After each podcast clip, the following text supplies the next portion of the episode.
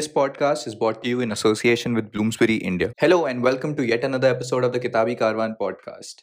It's Valentine's Day, and in today's world, dealing with romance, sexuality, relationships, and just any sort of equations with people of different genders, or of different sexuality, or for that matter, people within your family, has become a very unique proposition, particularly in India. With the clash of modern values with traditional culture, which can also be cloak patriarchy, today's author has done a fantastic job in her new book. Dear Men, Masculinity and Modern Love in Me Too India is a book by Prachi Gangwani, who has interviewed hundreds of people from both genders to talk about the evolving nature of relationships and equations in a world where the modern collides with the old. Without giving anything away, let's jump right into the interview.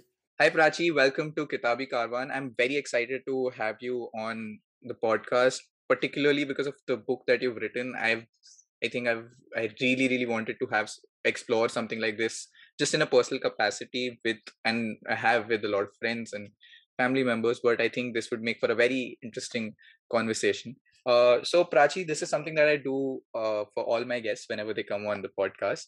Uh, we live in a fairly public world and your book deals a lot with it right? I mean it i mean i remember reading one of the creepier instances of someone finding you on tinder and then googling you and then finding your contact details and reaching out to you. So you do understand what i mean when i'm saying like it's a fairly public world.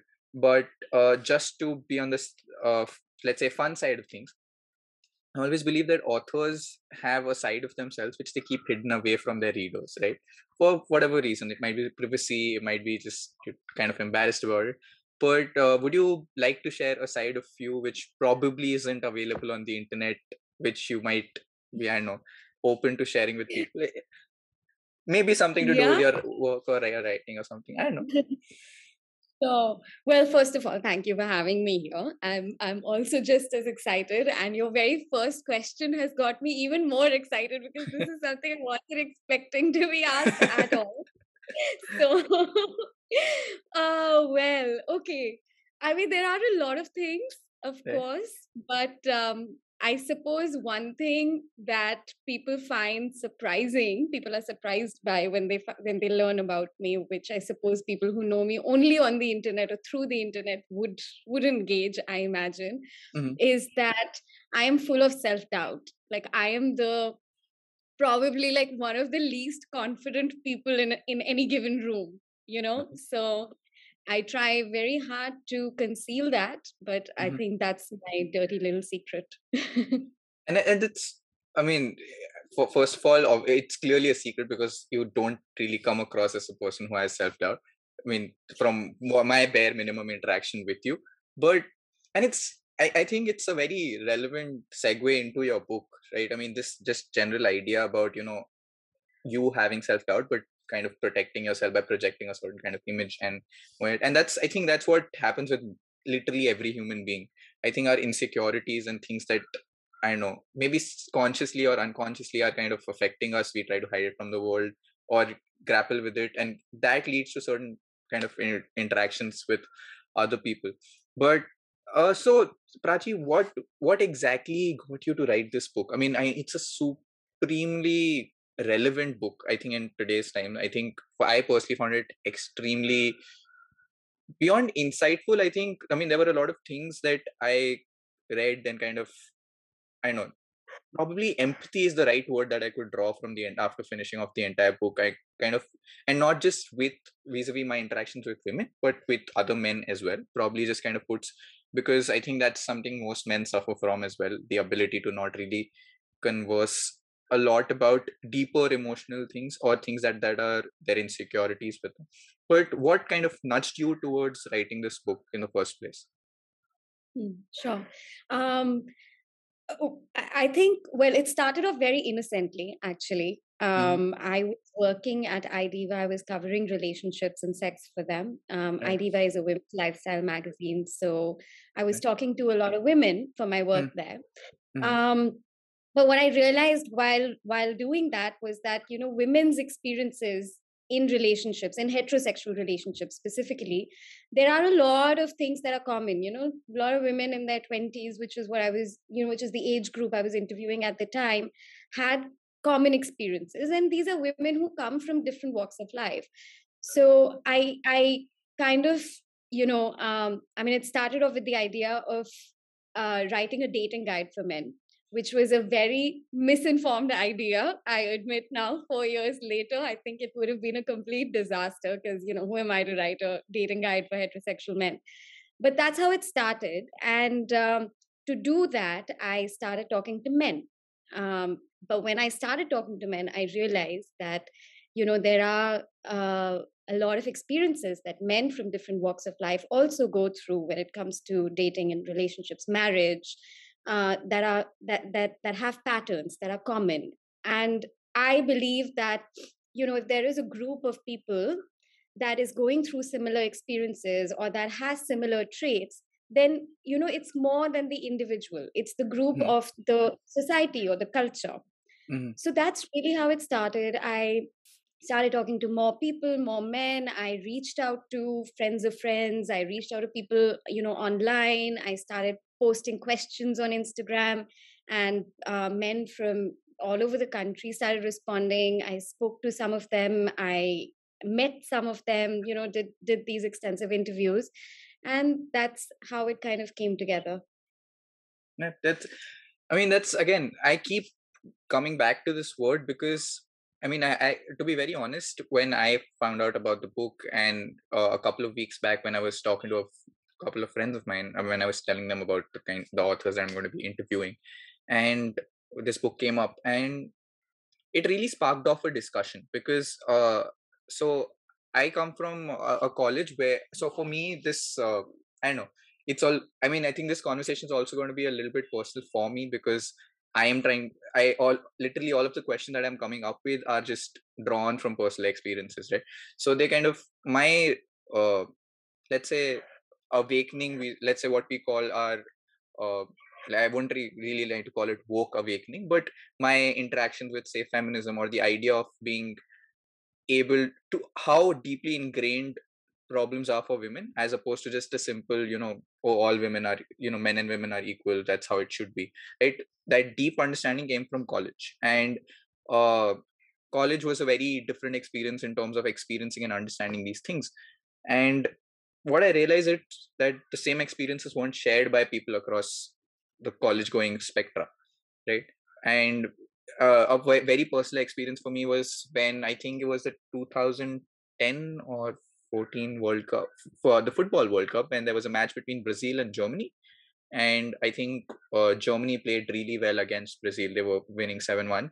And uh, there were, so someone, I was part of the school group, like a, a group of school friends, and um, they, they, most of them were football uh, buffs. I wasn't, but I was a part of the group.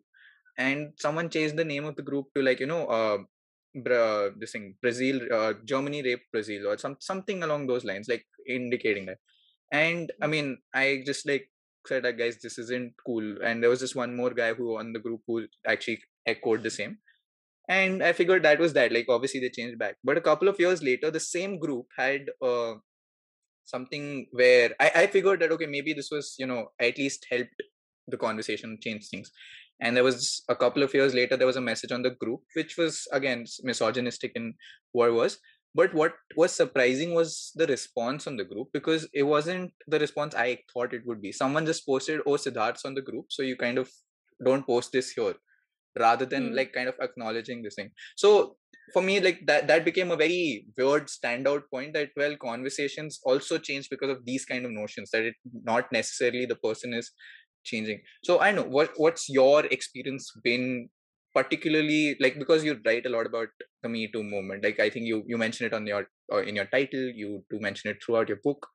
And as stellar a point it has been for uh, initiating conversations there is this contention that you know just that i drew from this example that what probably the me too movement has done is made people politically correct rather than kind of change genuine perceptions or about how they feel certain actions should be perceived towards women. So because you interacted with a lot of men and women about this what's your uh, i don't know experience been in do you sense a genuine change or is this just more of a i don't know being politically correct and not being called out kind of culture that's mm-hmm. that exists i think that uh, it's along the entire spectrum I do believe that for a lot of people, men included, it has been an awakening of sorts, you know, yeah. because what has what has the movement done the movement essentially what it has done is that it has given us the words it has given mm. us the vocabulary to talk about our experiences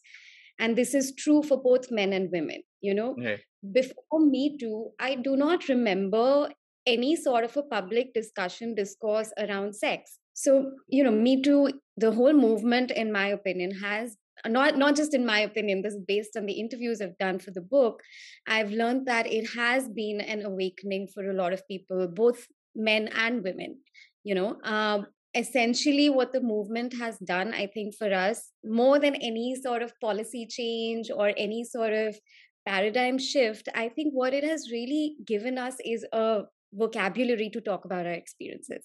You know because before me too began we didn't really have a public discourse around consent around sexual boundaries and even women didn't have a way of understanding that right? A way of saying that these are my sexual boundaries and these were violated.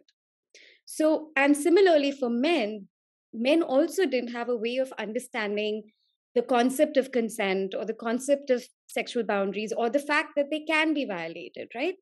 Um, so i think i think as far as uh, what the movement has done for us i think essentially this is what it has done for us is that it has started a discourse around consent and sexual boundaries. And you know it's something that will take a long time to change in terms of changing the culture changing policies around it etc so for men also, I think it's eh, you know the the responses have been along the spectrum. So on the one hand, I have spoken to men who have had you know who've kind of gone back and reassessed their behavior and are continuing to do so and you know have kind of it's been the movement has kind of been eye opening for them and they're approaching their dynamic with the women in my life in, in their lives very differently right um, and on the other hand, there are men who feel almost threatened by the by the movement and who feel like they, you know, being politically correct is kind of uh, how they guard themselves against it, right? So I think it's along the spectrum. Uh, and that's quite uh, interesting because uh, and i'll tell you why because this idea of a spectrum existing for thoughts i mean as as common and as simple as it is it's somehow very difficult to grasp because um because my next bit that i want to talk about was about online dating right? And or like just and particularly because of how the how the lockdown has been for the past couple of years almost all kinds of dating has kind of shifted online.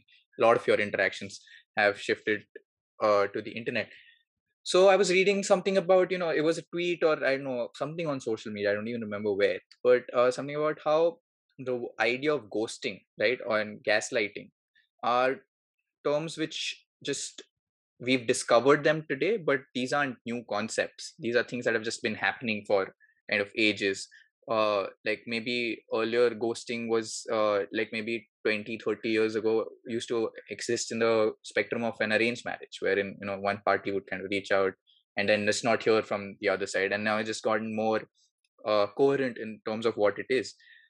So i mean i mean from your again from your interactions what what made you what's why does this happen a lot more in I know in terms of online dating. Why why is it that people end up and this is something I know I, am I might be wrong here in terms of how it's perceived, but I sense that there's a good I mean there's a good 50-50 split in terms of, you know, women ghosting men, men ghosting women. So in the first place, why are people so I mean, in are I mean, I, I don't know if inconsiderate is the right word to use, but to the extent that if you do not wish to interact with the person, why is it a simple let's you know let's not talk anymore for x y z whatever reason or missing thing from the protocol what's why why do you think that's been happening I think that's, I mean, par- partly, I think that's just the nature of online interactions, right? Or interacting um, right. through a gadget. Mm-hmm.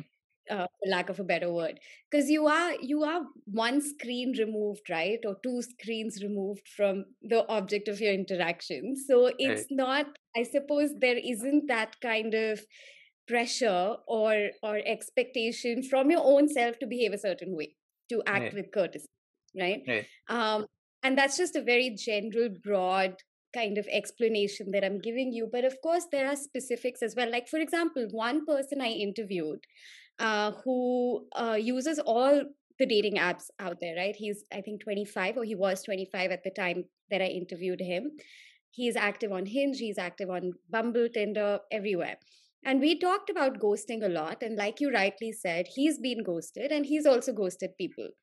You know, so his his reasoning is that he he thinks that it's perfectly okay to ghost someone you've only chatted with once or twice because you've not invested in that person. There's no emotional investment. But if you meet them you go on one date and maybe they're expecting a second date or or a third date and then you ghost them then you know that that's not nice. So i think there's also some of that. There's a reduced sense of responsibility towards the other person because you know chatting doesn't seem like a big investment. You know it's it's interesting that you mentioned put it in that context with that example because i think it also reflects this weird idea about there not a weird idea for that i'm sorry but just this concept about there's this lack of communication and understanding of what where people are coming from because i know and however unreasonable it is there are a few people who get invested in that one conversation right for them that is enough for them to kind of feel uh I know abandoned or like let down simply because you know you had a conversation with someone. It was a good conversation, and suddenly that person stops kind of responding. I mean i get the other side as well but it just reflects this weird lack of communication or understanding as to where that other person's coming from. And obviously i mean it really changes over time when you start knowing people better and kind of what works for them or what doesn't. But that kind of brings me to what i want to talk about next. And i mean and this is also going to be a lot of um, stuff based on empirical observation rather than personal experiences because i'm not married. But how modern marriages work. To the extent that a lot of people like a lot a few of my married friends my parents and like family and like other married people i know in life often they just the root cause and this is something i think i saw on uh, brain pickings earlier right? Uh, this is really interesting website and they had, it had a quote which is always stuck with uh, stuck with me. It goes somewhere along the lines i'm trying to paraphrase but the idea is that at the heart of a sulk when you're sulking lies a very weird kind of love because your expectation from the other person is that your uncommunicated ideas must be understood by that other person and because he or she hasn't mm-hmm. that is why you're upset with that person right so it kind of has multiple layers to it so but again this is something that i'm seeing has emerged a lot more in like modern marriages wherein mm-hmm. and i think you do talk about it a bit in your uh, in your book very and obviously that is that has happened with how cultural and societal norms have changed as to how there are a lot more women who are working who are a lot more independent who are kind of exercising their roles as in very explicit terms in financial fields like they are financially not dependent on their partners. And they're able to kind of they the expectation now as is very different as opposed to what it was earlier. So what I'm sensing and seeing is that, well, despite this being an openly acknowledged thing, right? I mean, when you know that your partner is going to be working, why is this discrepancy still existing? Wherein I've, I've, I've seen situations where a woman is more financially independent than the guy, like she's making more money than the the guy she's married to, but somehow the expectation of her taking on more burdens of the household is still higher. And mm. I know, and the thing is, this doesn't explicitly ever come out. I have, I'm. This is this has happened to close friends, wherein I've been part of those arguments to the extent, you know, as an arbitrator or something, and I've just sometimes I've chimed in, sometimes I haven't, but it's always been about, well, this is I can see it clearly as this is something that needs to be said and hasn't been said, but why isn't it coming out and it's not just from uh, like say women not saying things it's on from men as well why is it that i mean and i don't know uh, i mean i get the obvious answers to it that you know society is structured that way to make men feel insecure about not being providing enough or to make women feel bad about not uh, contributing to the household enough even though they are doing a more than enough job to it. So what has been your experience and how have people or couples that you've spoken to navigated through this? Um so I didn't actually interview a lot of married couples. The number of, I mean, the percentage was really small of mm-hmm. the married men or women that I interviewed. I didn't interview any couples together. Mm-hmm. But that said, the few that I did, we did kind of talk about how domestic responsibilities are divided and how our, you know, gender roles and expectations changing in marriage um, and this is a discussion that I also had with the psychologist that I consulted for the book.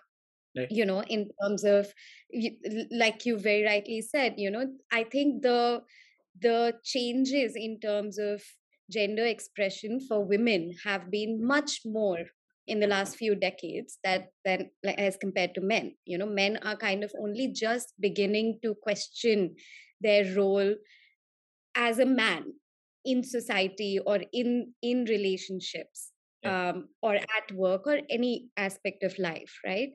Um, so i think i think it's a work in progress and i think the reason why people uh, both men and women find it difficult to kind of challenge in the moment is because there's just so many things that are changing right? And there's so many things that we are challenging that we are fighting for for many women currently who are working they are they're the first women in their entire family to be working you know mm. they're the first women breaking out of that mold of being homemakers mm.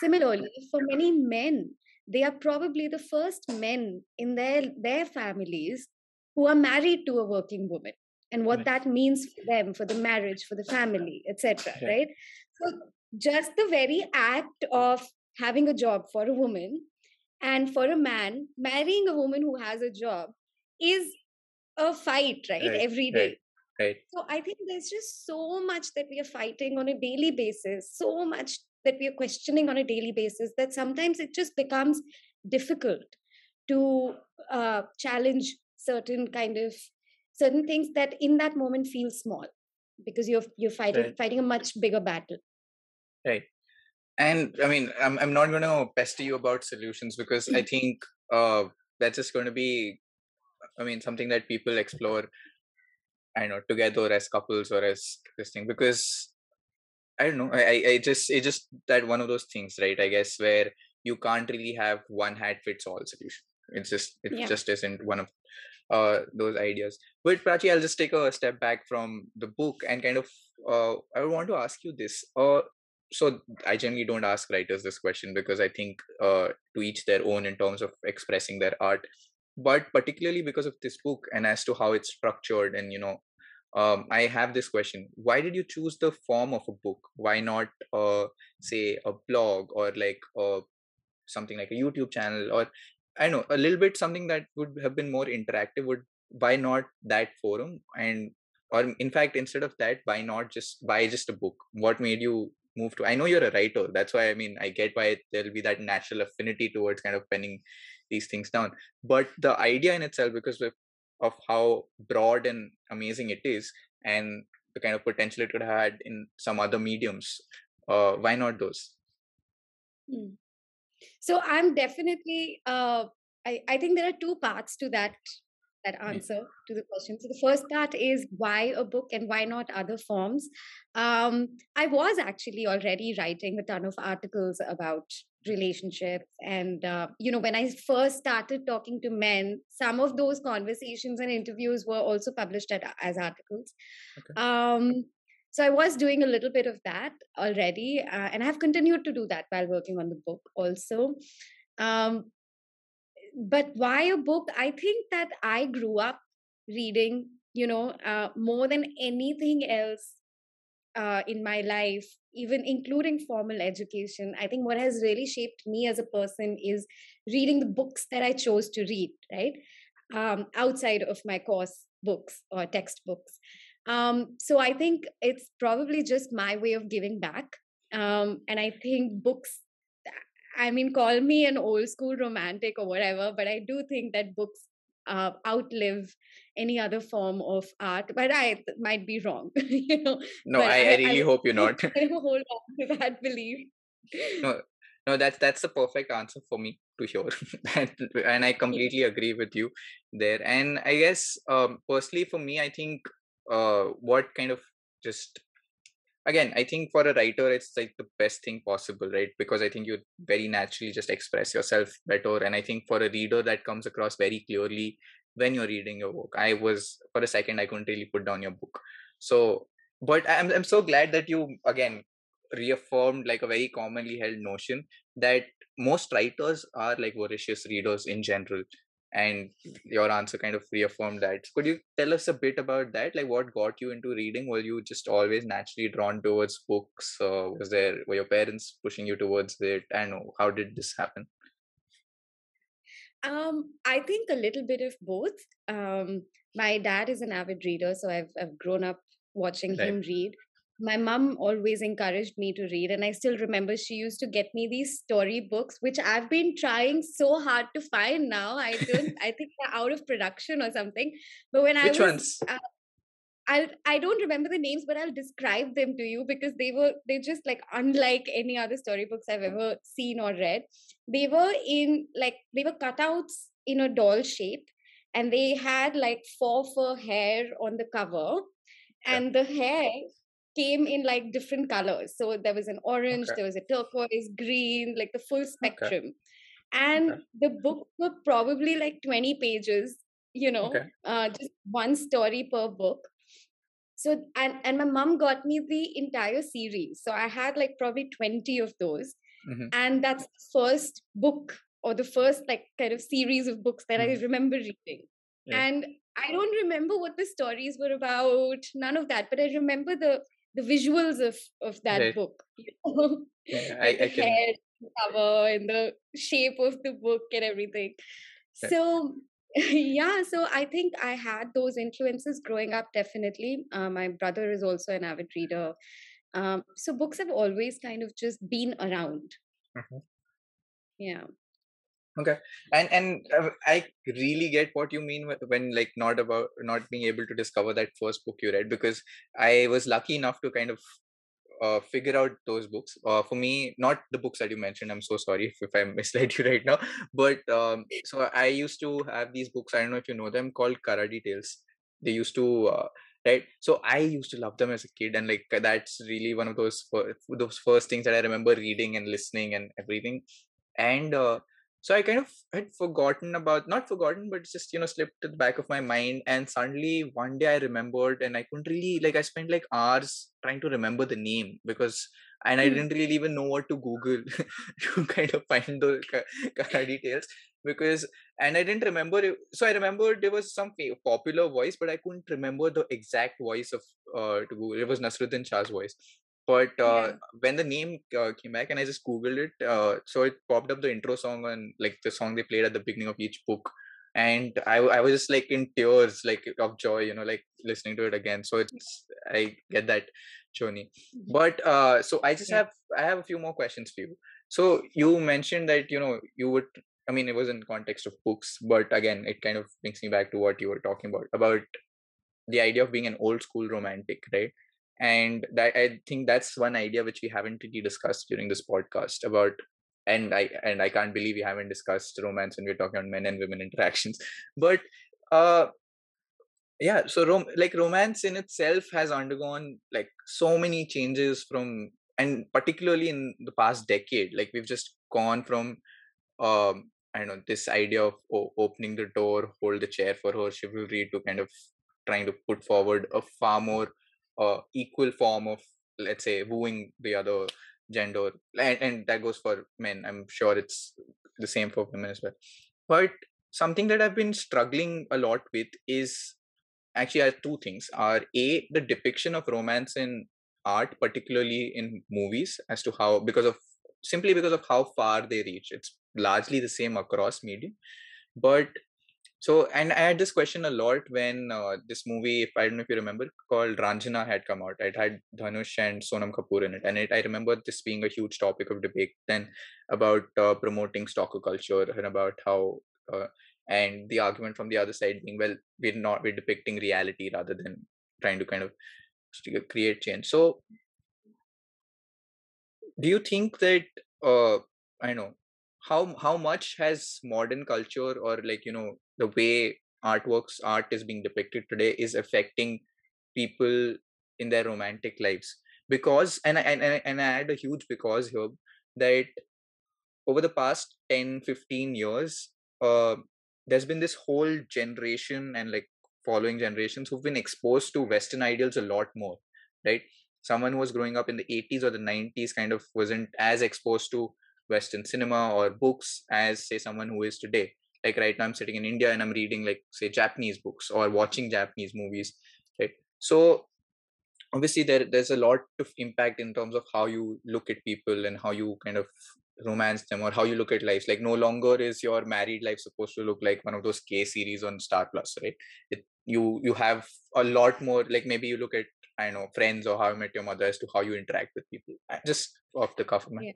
So again from your interactions have you what's your pick been on how romance is kind of eh, what how are people viewing romance these days? Is it is there a very i don't know nuanced thing or have people lost faith in romance? Because that's also something that's been happening with over the past 10 20 years has been just given that we are in a very existential phase of existing right? Like i mean climate change and with lockdown and people actually caring about the effects of overpopulation and things about thinking a lot more about how companionship works is there a marked difference in terms of how people are viewing romance is romance now just as earlier it was seen as a kind of a tool leading towards permanent companionship. Now, well, that very notion is being challenged whether you want a permanent companion of, for your life or not. You're not necessarily averse to the idea of companionship, but just whether the permanence of it. What has your mm-hmm. observation been, particularly like with for Indian men and women? Is there a noted departure from kind of what old school romance talks to us about, or is it largely the same? Hmm, hmm. I think definitely there is um um okay again like i feel like there are there are multiple parts to this question one is that there is a, a growing disillusionment with a very overt expression of of romance or very overt romantic gestures. You know that is no longer equated with genuine feeling or desire or love. So that's one aspect of it for sure. I think that um, not just questioning the need for you know a, a life term is what i call you know uh, marriage or or committed or permanent relationships.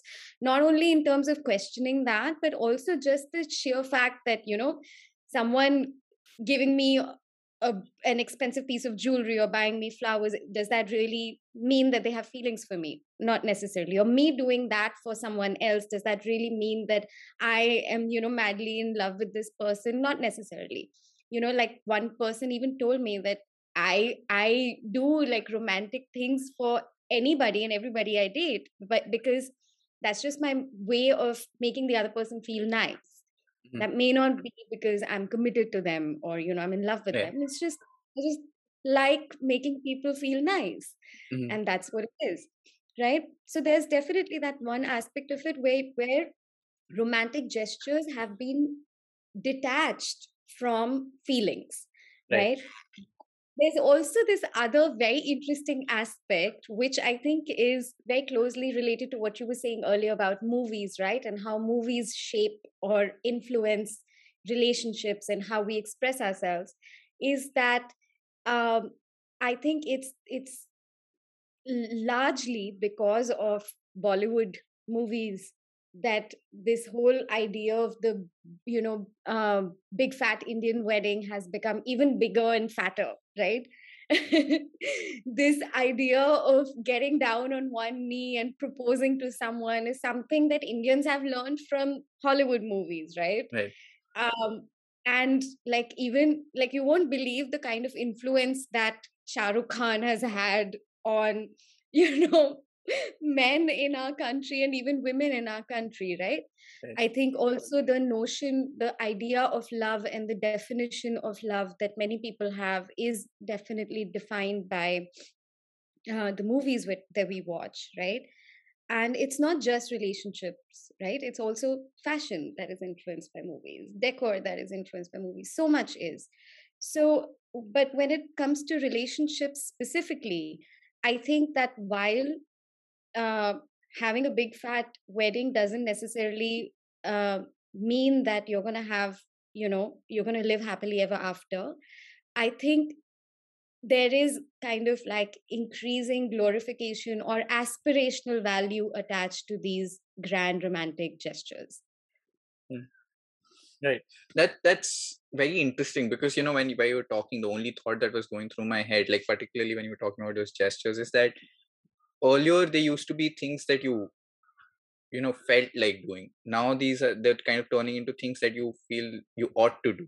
Like you know kind of those checkbox kind of things that i mean i remember so this is this is i remember discussing this with uh, a couple friend of mine who got married last year where they've been dating for about three years uh, they got engaged. And post their engagement but before their marriage they had a separate proposal right i mean mm. this has become a thing like the, uh, my cousin who recently got married they've been dating for about four or five years they got engaged but they still had i know they did and it's it's sweet i mean i get it i mean it's this nice thing that you're doing for each other or whatever or but that kind of idea just didn't really sit well with me or like i know i didn't kind of get the logic behind it why are mm. you proposing to a person who you're kind of engaged to already and you've been dating for four five years kind of knowing that this is where you're heading. But um, this Prachi, but we are unfortunately running out of time. So I have a couple of more questions for you, just quick ones. Uh, you mentioned you're a voracious reader, and there have been books that have kind of impacted you a lot. Uh, so I want to ask you to name your favorite books. I think that's a crime no one should be subject to. But uh, could you name like books that have impacted you or shaped you as a person or shaped your views towards things? It could be something as simple as an like I know a math textbook problem that you read that made that book important to you for certain reasons. But anything that has shaped any or any set of books that have kind of majorly impacted you as a person. Sure. So, uh,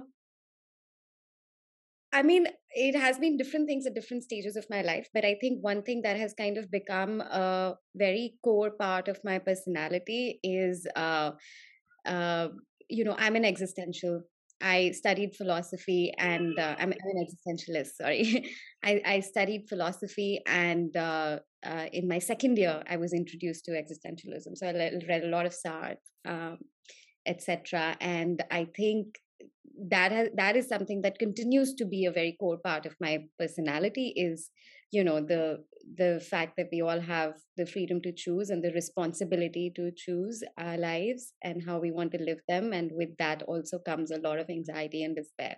So to answer your question in simple terms i think uh, a lot of literature by sartre for sure has influenced who i am and other things as well at different stages of my life like i said you know like i really liked um deepa i i like deepa narayan's work you know she's mm. only done one she's done a lot of other work that i really like and you know that book for instance um has kind of made me um question um uh, or kind of come to terms with how i as a woman silence myself right so which is again like a very uh, kind of a significant journey that I went through intellectually. And and I mentioned this book and not any other because you know I reread it recently, so it's fresh on my mind.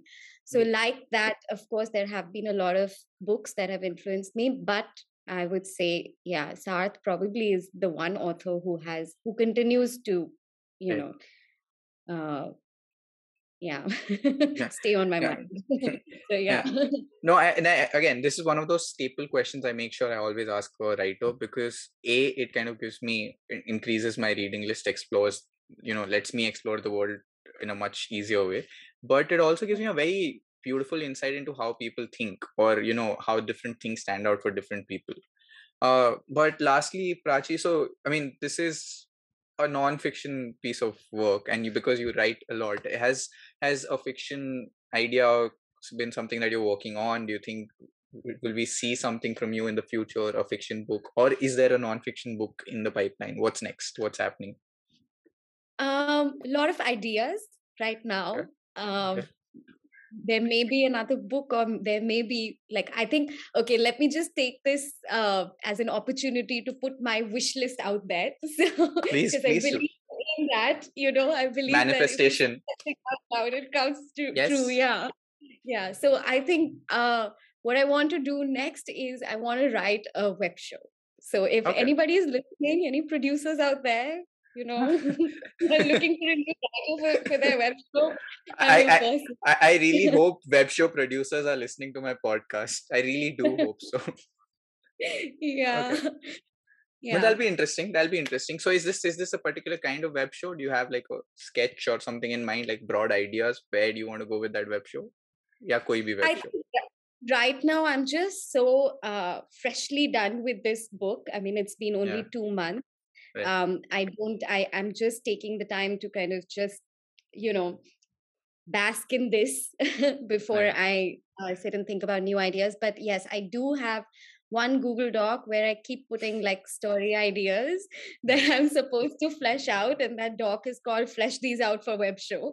So you know it feels, it feels so good to know that writers and aspiring writers have the same habits having these google docs with story ideas out there which are supposed to be fleshed out. It's very reassuring yeah. to know that. But um thank you so much for joining us today on this episode and i really hope your web show comes to fruition sometime soon and we get to see your name on the credit line and i get to possibly interview you again for that web show but thank you for joining us today. This is a yeah yeah. Thank you for joining us. This was a this is a fantastic book. I really can't stop recommending it enough. And i i mean i know i almost said this on almost every episode but i actually made it a point to recommend this one to a lot of my friends. So thank you so much for writing this beautiful book. And yeah hope all the success comes your way. Thank you. Thank you so much for your kind words and thank you for having me here. It's been a pleasure Bye. Bye. If you enjoyed this podcast, please check us out on all our social media platforms. We're available across all podcasting platforms on YouTube, on Instagram. You can find us at the rate Kitabi Karwan on Instagram or just search Kitabi Karwan on Google or a platform of your choice and you'll find us. We carry out Instagram lives, giveaways, we talk about books, we talk to bibliophiles, talk to authors, and basically try and create a reader's world through all of our platforms do check us out and don't forget to like, share, and subscribe. Thank you.